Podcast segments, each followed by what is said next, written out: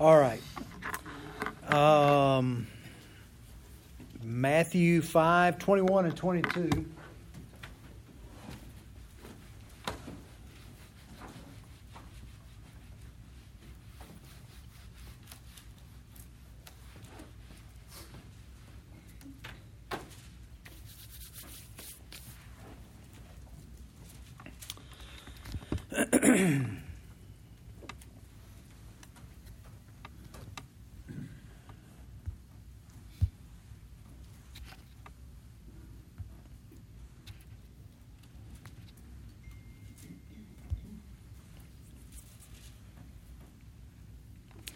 This, um, yes, sir. do we need to go get Karen?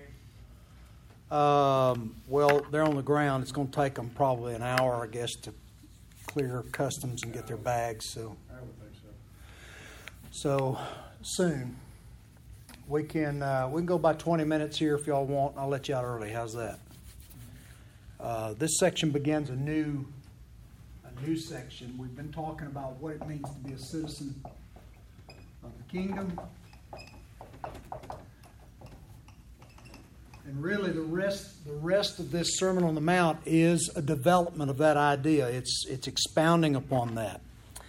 It's um, the Beatitudes give us a general description of the essential nature of the Christian, and then he begins to tell us about the function and purpose of the Christian in this world. So it brings to light the question of if, if we're talking about the function of a Christian in the world,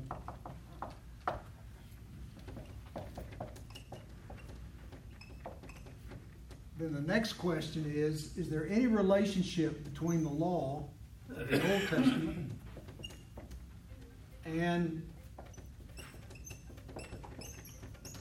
Christianity in the New Testament? You know, is there any relationship? Do you have a relationship as a believer with the law in the Old Testament? Yes. Yes? Okay. You want to elaborate a little bit? Tell us why you think that? What that looks like? Sorry. The, well,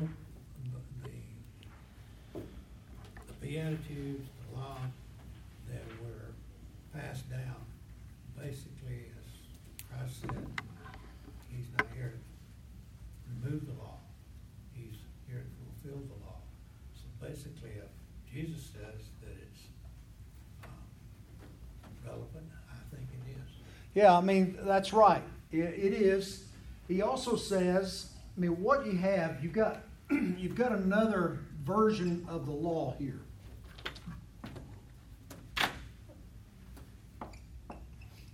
You get the Pharisaical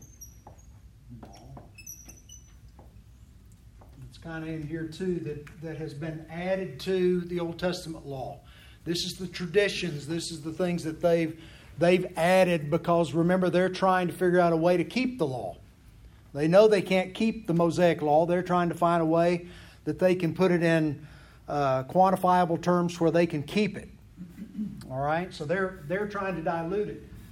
And the question here in verses 17 through 20, 21, 22 is Jesus making a comparison to the, the Mosaic law, or is he making a comparison between uh, his people, kingdom people, and the Pharisaical law? And most people believe that he's, he's making a contrast, a comparison with the, the Pharisaical law because it's a false law. It's not true. He, he says, I didn't come to abolish the law, I came to fulfill the law. I came to be the fulfillment of the law. So we know that he's not, he's not uh, working something here that's contrary to the law. So what is he doing? He's looking at what the Pharisees, the scribes and the Pharisees have done to the law, all this traditional stuff they've added to it, and he's saying this is a false teaching. This is a this is a false uh, idea of the law. The law was never intended to be these things. So what he's doing is, is painting for us a picture, uh, the difference between the spirit of the law and the letter of the law.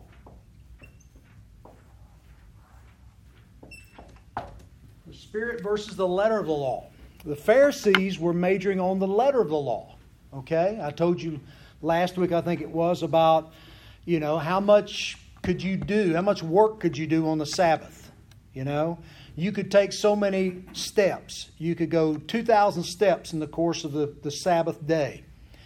And in order to get around that, they would tie a rope to the house because those 2,000 steps could come outside the home. And if they had this rope, then they were essentially extending the perimeter of their home. So, however long the rope was, those were steps that they were gifting themselves and didn't count against what they were allotted for the day. So, this is what they were doing. They were focused on the letter of the law. So, they were legalists. All right?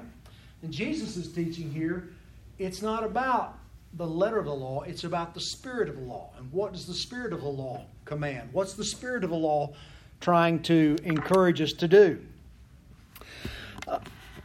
Sir? Like honest intent intent. Yeah, I mean, uh, the, the spirit of the law is all about a relationship, right? It's about a relationship be- between God and his, his creature that He's made. The law is telling us what it, what it means to be in this intimate communion with God. This is the spirit of it, okay? Not the letter. They were focused on the law as, its, as, a, as the end of its own means, a means to its own end.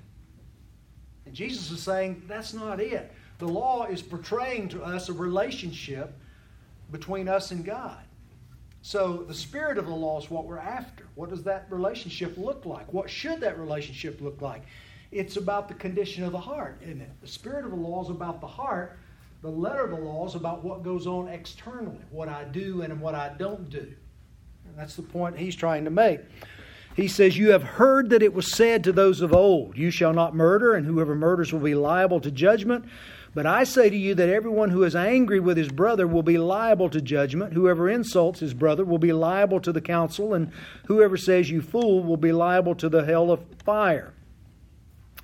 Lloyd Jones says, looking at it broadly, we can say that in the remainder of chapter 5, he is concerned to do this in terms of a true exposition of the law over against the false exposition of the Pharisees and the scribes. His main concern in chapter 6 is to show the true nature of fellowship with God. Again, in contradistinction to the Pharisaical teaching and practice. Then in chapter 7, he's concerned to show true righteousness as it views itself and others once more contrasted with what was taught and practiced by the Pharisees and the scribes. And he gives us six particular statements as a true accounting of the law. And he says, You've heard it said, you've heard it said, these things. But they were, this group here in the middle is taking, taking these things and distorting them and making it all about the letter, the legalistic view of this. You must do this, you must do it this way, you can't do this, and those kind of things. And Jesus takes that and, and blows it up, and he does it by expounding on it. He says it's not just about whether you've committed adultery. Adultery is the act of adultery, but he's saying it's a condition of the heart. Have you lusted after someone, not your wife, desired someone, not your wife or your husband? You've committed adultery because it's the want to of the heart. And he, so he's making this, this clear distinction here uh, for his audience to hear because they were all schooled in the law. They understood the law. You have heard it said, you have heard that it was said to those of old, you shall not murder. You have heard that it was said, you shall not commit adultery. It was said also, whoever divorces his wife, let him give her a certificate of divorce. Again, you have heard that it was said to those of old, you shall not swear falsely. This is what he's doing in the following section. You move back up to verse 20. Verse 20, he said, For I tell you, unless your righteousness exceeds that of the scribes and Pharisees, you will never enter the kingdom of heaven. Then he starts unpacking this. What does that mean? The rest of the Sermon on the Mount is designed, is written, is preached to expound upon verse 20. What does it mean to exceed the righteousness of the Pharisees? Well, you've heard it said that you shall not commit adultery. But I say unto you, what is adultery? You've, these guys got the wrong idea of what adultery is. These guys got the wrong idea of what murder is. These guys have got the wrong idea of all these things, these rule breakings. They've reduced it down to a legalistic measurement kind of thing, and Jesus is saying it's about the status of the heart. And so that's what that's what this is all doing. And he's he's got these six illustrations that he's using to prove his point. So the question arises is he merely pointing to the Mosaic law or the Pharisaical expansion of the law? We believe it's the Pharisaical expansion of the law. Um, it's not a lot of difference going on here. We've seen these kind of things happen before. In fact, the same kind of thing was taking place um, at the time of the Reformation. The Catholic Church was focused upon keeping the people under the bondage of legalism not allowing them to read the Word of God for themselves, but to interpret it for them. It was written in Latin, no one could read Latin. And the Reformation was all about getting the Word of God into the common people's hands so they could read it for themselves. Same struggle goes on today. I mean, we still see it today. Churches take liberties, ways where they focus on the letter of the law, they focus on these on the, the legalistic side of things, and they miss out on the spirit of what following you know, what life in Christ is supposed to be. Uh, we've got them. We've got them today. The Catholic Church is still doing it today. They practice, They reenact the crucifixion every week when they do Mass. It's a reenactment of the crucifixion every week. So I've been asked before if you are a Christian and you were a Catholic, can you still go to a Catholic church? It's a loaded question, right? Because we're going to make people mad when you tell them the truth. But the bottom line is is if they're practicing Mass and you're really a believer, how you reconcile that? Because Jesus said it's finished, it's done. It doesn't have to be done. Hebrews says it was once for once for all completed. He went in and completed the sacrifice once for all. It doesn't have to be reenacted over and over and over. It's finished. So, the things that they're holding to, traditions over against truth we have we have others. We have um, uh, probably plowing too close to the corn on some of these things. So, uh, but hey, you've got you've got um, you've got denominations, you've got churches that that do not adhere to the Word of God, but they adhere to traditions. They adhere to experiences. Uh, charismatic Pentecostal denominations have blown, they, they got no time for the Word of God, no interest in treating it seriously. What do they look for? They're looking for experience. That's why they focus on speaking in tongues, they focus on miracles. You've got people like a Benny Hinn that will admit that he's a fraud, but he keeps on doing it because he's making a lot of money at it. But when you try to bring them to the Word of God, they, they don't want to go there. They, they don't want to submit themselves to that final authority. And, and you have the same problem going on uh, then as you've got going on now in lots of, lots of quarters. It's just a problem. Spirit of the law, letter of the law, legalism. These things that supposedly rebel against the authority of the Word of God actually end up oppressing people more than when you when you follow into the spirit of the law, into relationship with Christ, that's where you find true freedom.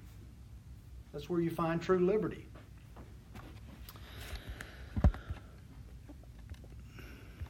I'm trying to hurry up too, y'all, so bear with me a minute. Um, so Jesus is calling out these people who are speaking untruth into people's lives. He's made, he makes an extraordinary statement here when he says, now I don't know if this hits you, but if you think about it, it will. He says, You have heard it said. You have heard it said of old that they spoke to these things. And what does he follow that with? How does he contrast that? What he makes an about face. But I say to you, do you get what he did right there? I mean, right there in that moment, he you'll hear people all the time that'll say, Well, Jesus never claimed to be God. Well, he did right there.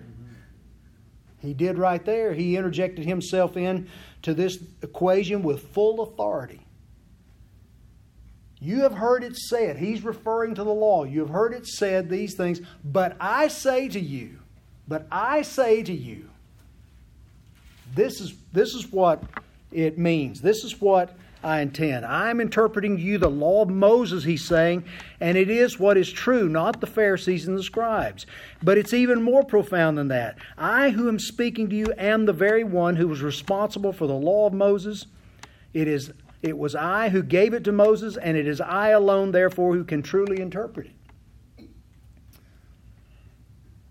So he's claiming to speak as God, not merely as a teacher or prophet, but as God, as divine. It's clear in these verses he's not setting up a new code or a code of ethics. He's manifesting the true spirit of the Mosaic law now fulfilled in kingdom life through him. So he unpacks these examples of how the law is made manifest in kingdom people. Um, you know, we like we like the literal, we like the black and white. Tell me exactly what you want me to do, and that's what I'm going to try to do. But but he's changing that dynamic. Uh, these six illustrations point to this one primary truth the real spirit of the law. Now, there are five principles at work here that I think are worth noting. One, the spirit of the law is what matters primarily, not the letter. We've established that, right? Secondly, conformity to the law must not be thought of only in terms of actions. Conformity to the law must not be thought of only as conformity through action. Okay? It's about the condition of the heart, the attitude of the heart, not just what we do or don't do. All right? Uh, thirdly, the law should not be thought of only in negative terms, but also in positive terms as well. It's not about what the law forbids us to do, but what the law allows us to do, what it encourages us to do. The purpose of the law expounded by Christ is not to keep us in a state of obedience to oppressive rules, but to promote the free development of our spiritual character. And fifthly, the law of God and all the ethical teachings in the Bible must never be viewed as an end in themselves. It is the doorway, the portal, it is the, the arena in which our relationship with God is on display. So let's take, let's take the Ten Commandments. Let's take the Mosaic Law. Let's think about those. Here, here they are in, in short order. You shall have no other gods before me, right? You shall not make for yourself a carved image or any likeness. You shall not make for yourself a carved image or any likeness. Just think about that a little bit. You know, if we're thinking about the letter of the law, think about puts a different light on passion plays puts a different light on videos, um, pictures. You know, I don't know if we've got any of those in the building anywhere or not, but you know, those pictures of Jesus. He's got the halo and all that stuff. You know, Caucasian Jesus, right? Or the old 3D pictures from the 60s. Yeah. Velvet Jesus. Oh, that was Rob Bell, wasn't it? Um,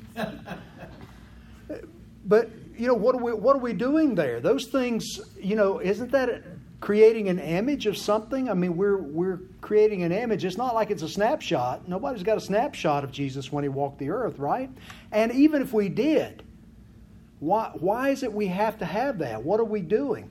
We're focusing on something here visually that's not reflective of what Christ desires for us, which is the heart, the, the soul, the relationship. Not be focused on externals. You shall not take the name of the Lord your God in vain. It's not just when you when you use profanity, but you know, those little you know those little cartoons when they, they want to curse and they put those little symbols up in the little cloud that nobody, you know, it doesn't really mean anything, but but we all know what it means, right? So we substitute words that are tolerant in our society, right? OMG. You know, we use those things to express the same emotion, the same attitudes as if we use the real words. So aren't we profaning? Aren't we isn't our attitude? I mean, let's let's do this. anger, you know, frustration over not getting my way, and I don't I don't curse, but I slam my fist or I. Isn't that the same attitude as if I had said something?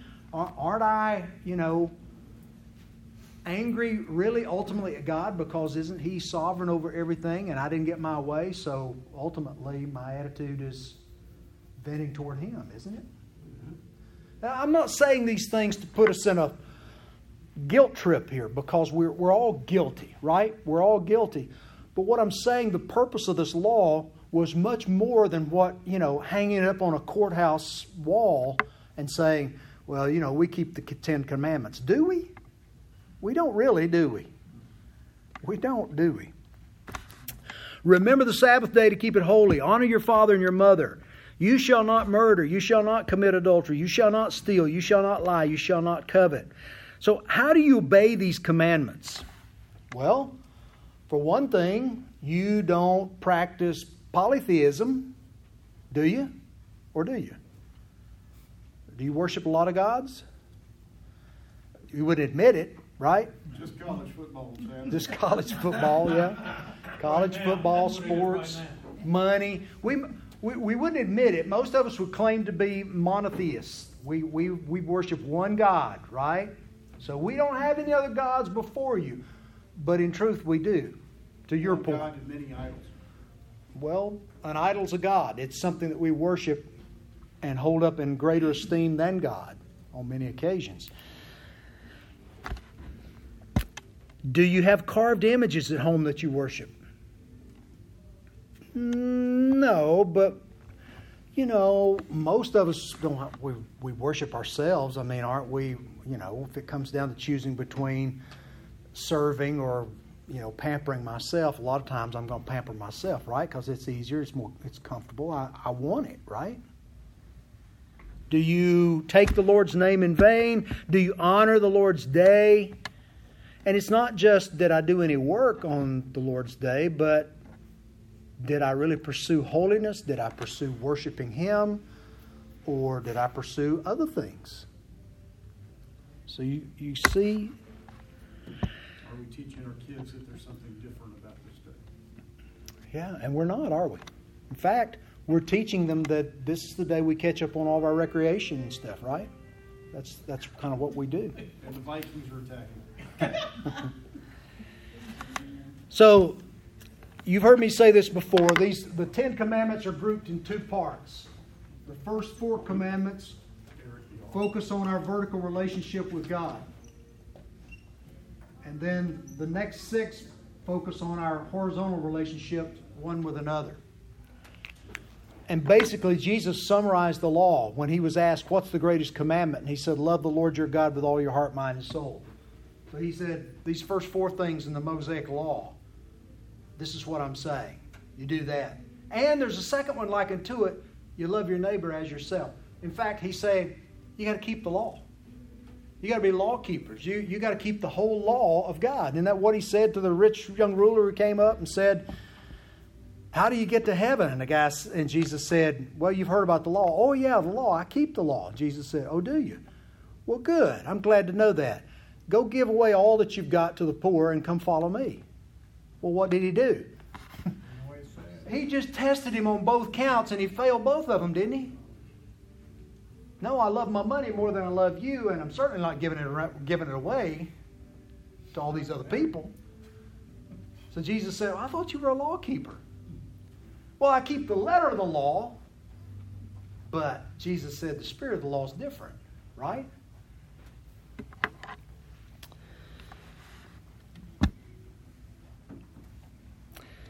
Hunter Shamat lost his wallet. He didn't think he'd get it back. He'd been on a flight uh, from, um, let's see, he was on his way to a wedding in South Dakota, his sister's wedding in Las Vegas. Uh, he was. Um, flight from Omaha to Denver. And when he got off the plane, his wallet remained wedged in the seat there. And the guy that was seated next to him found it later. And he opened it and noticed that, you know, he had $60 in it, he had a debit card in it, and uh, and he had a, a check from an employer that was signed. Okay? So this guy, Todd Brown is his name, found it. Fortunately for Hunter, Todd was a Christian. And he mailed everything back and then some. He put some money in it into his wallet. He, he rounded up the $60 to $100. And this is what he said. He said, I, I wanted to make sure you got this back. I know you need it. I rounded your cash up to an even hundred so you could celebrate getting your wallet back. Have fun. And somebody asked him about this. They said, Why'd you do it? He said, Well, um, I saw he was just a kid, 20 years old. He had a paycheck in there, so I figured, well, he's doing his best to make ends meet. He's working. I was 20 once, and that's a lot of money for a kid.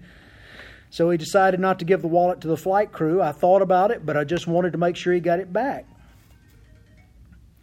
And so one of uh, one of um, Hunter's friends, his sister, I think, posted again on Facebook and gushed about Brown and said, I, I personally want to thank Todd Brown for restoring faith that there are amazing people out there. The world is not grim, as grim as it's uh, being made out to be, she wrote. Brown never expected to get so much attention. I just wanted to do the right thing. It always feels good to do the right thing. But he, he went beyond that, didn't he? He didn't do just the letter of the law, which would have been return the kid's wallet intact, but he went an extra mile and blessed him in the process. The spirit of the law, right? Out of the heart. Out of the heart, not just doing what we begrudgingly feel like we have to do. Okay, I beat that topic enough. Questions?